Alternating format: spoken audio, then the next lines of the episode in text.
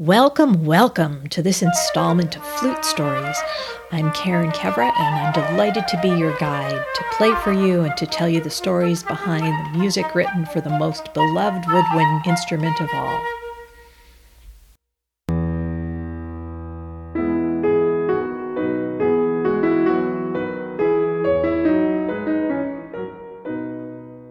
Who doesn't love a good theme and variations?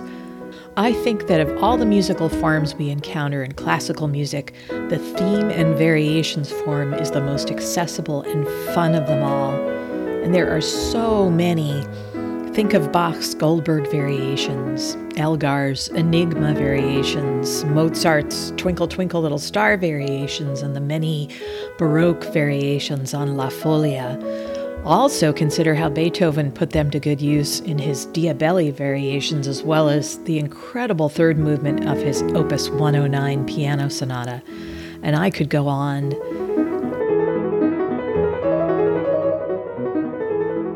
Theme and variations sparkle like the music that's been playing in the background. That's Handel's Suite Number 5 in E major, subtitled The Harmonious Blacksmith.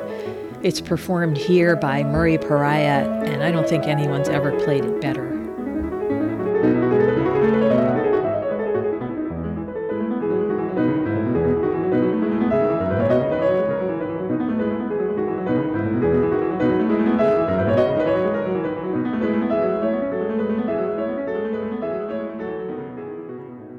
There are lots and lots of flute variations.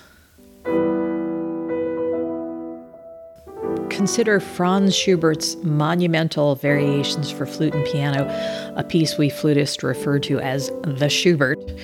This composition inspired my mentor, Louis Moyse, to write his own full scale theme and variations, which he modeled after Schubert's, complete with an introduction, theme, and seven substantial variations.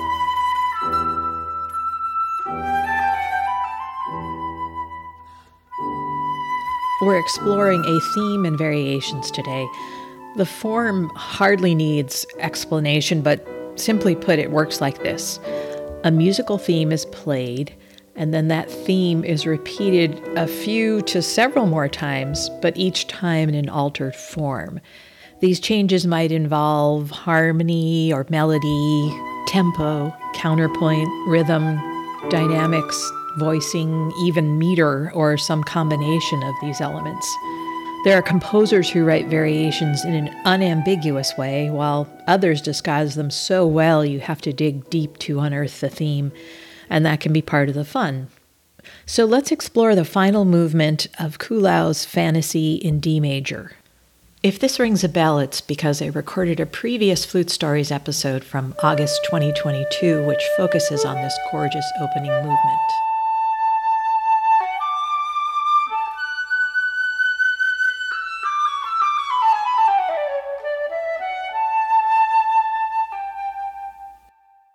The final movement, again, a theme and variations, opens with a well known aria from Mozart's opera Don Giovanni.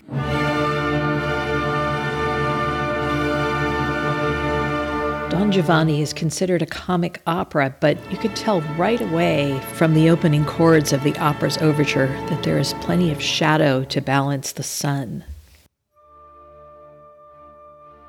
Kuhlau wrote his fantasy for solo flute in 1820, roughly 60 years after Mozart's opera premiered.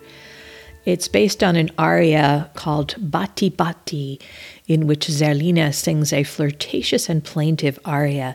Here's a taste of that from the wonderful soprano Cecilia Bartoli.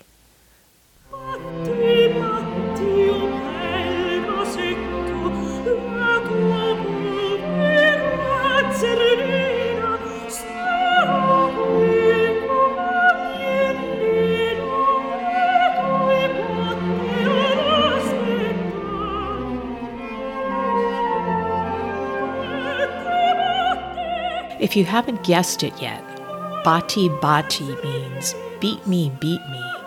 And although it's meant to be a playful text, the words are decidedly un-PC. But you can't argue with the music.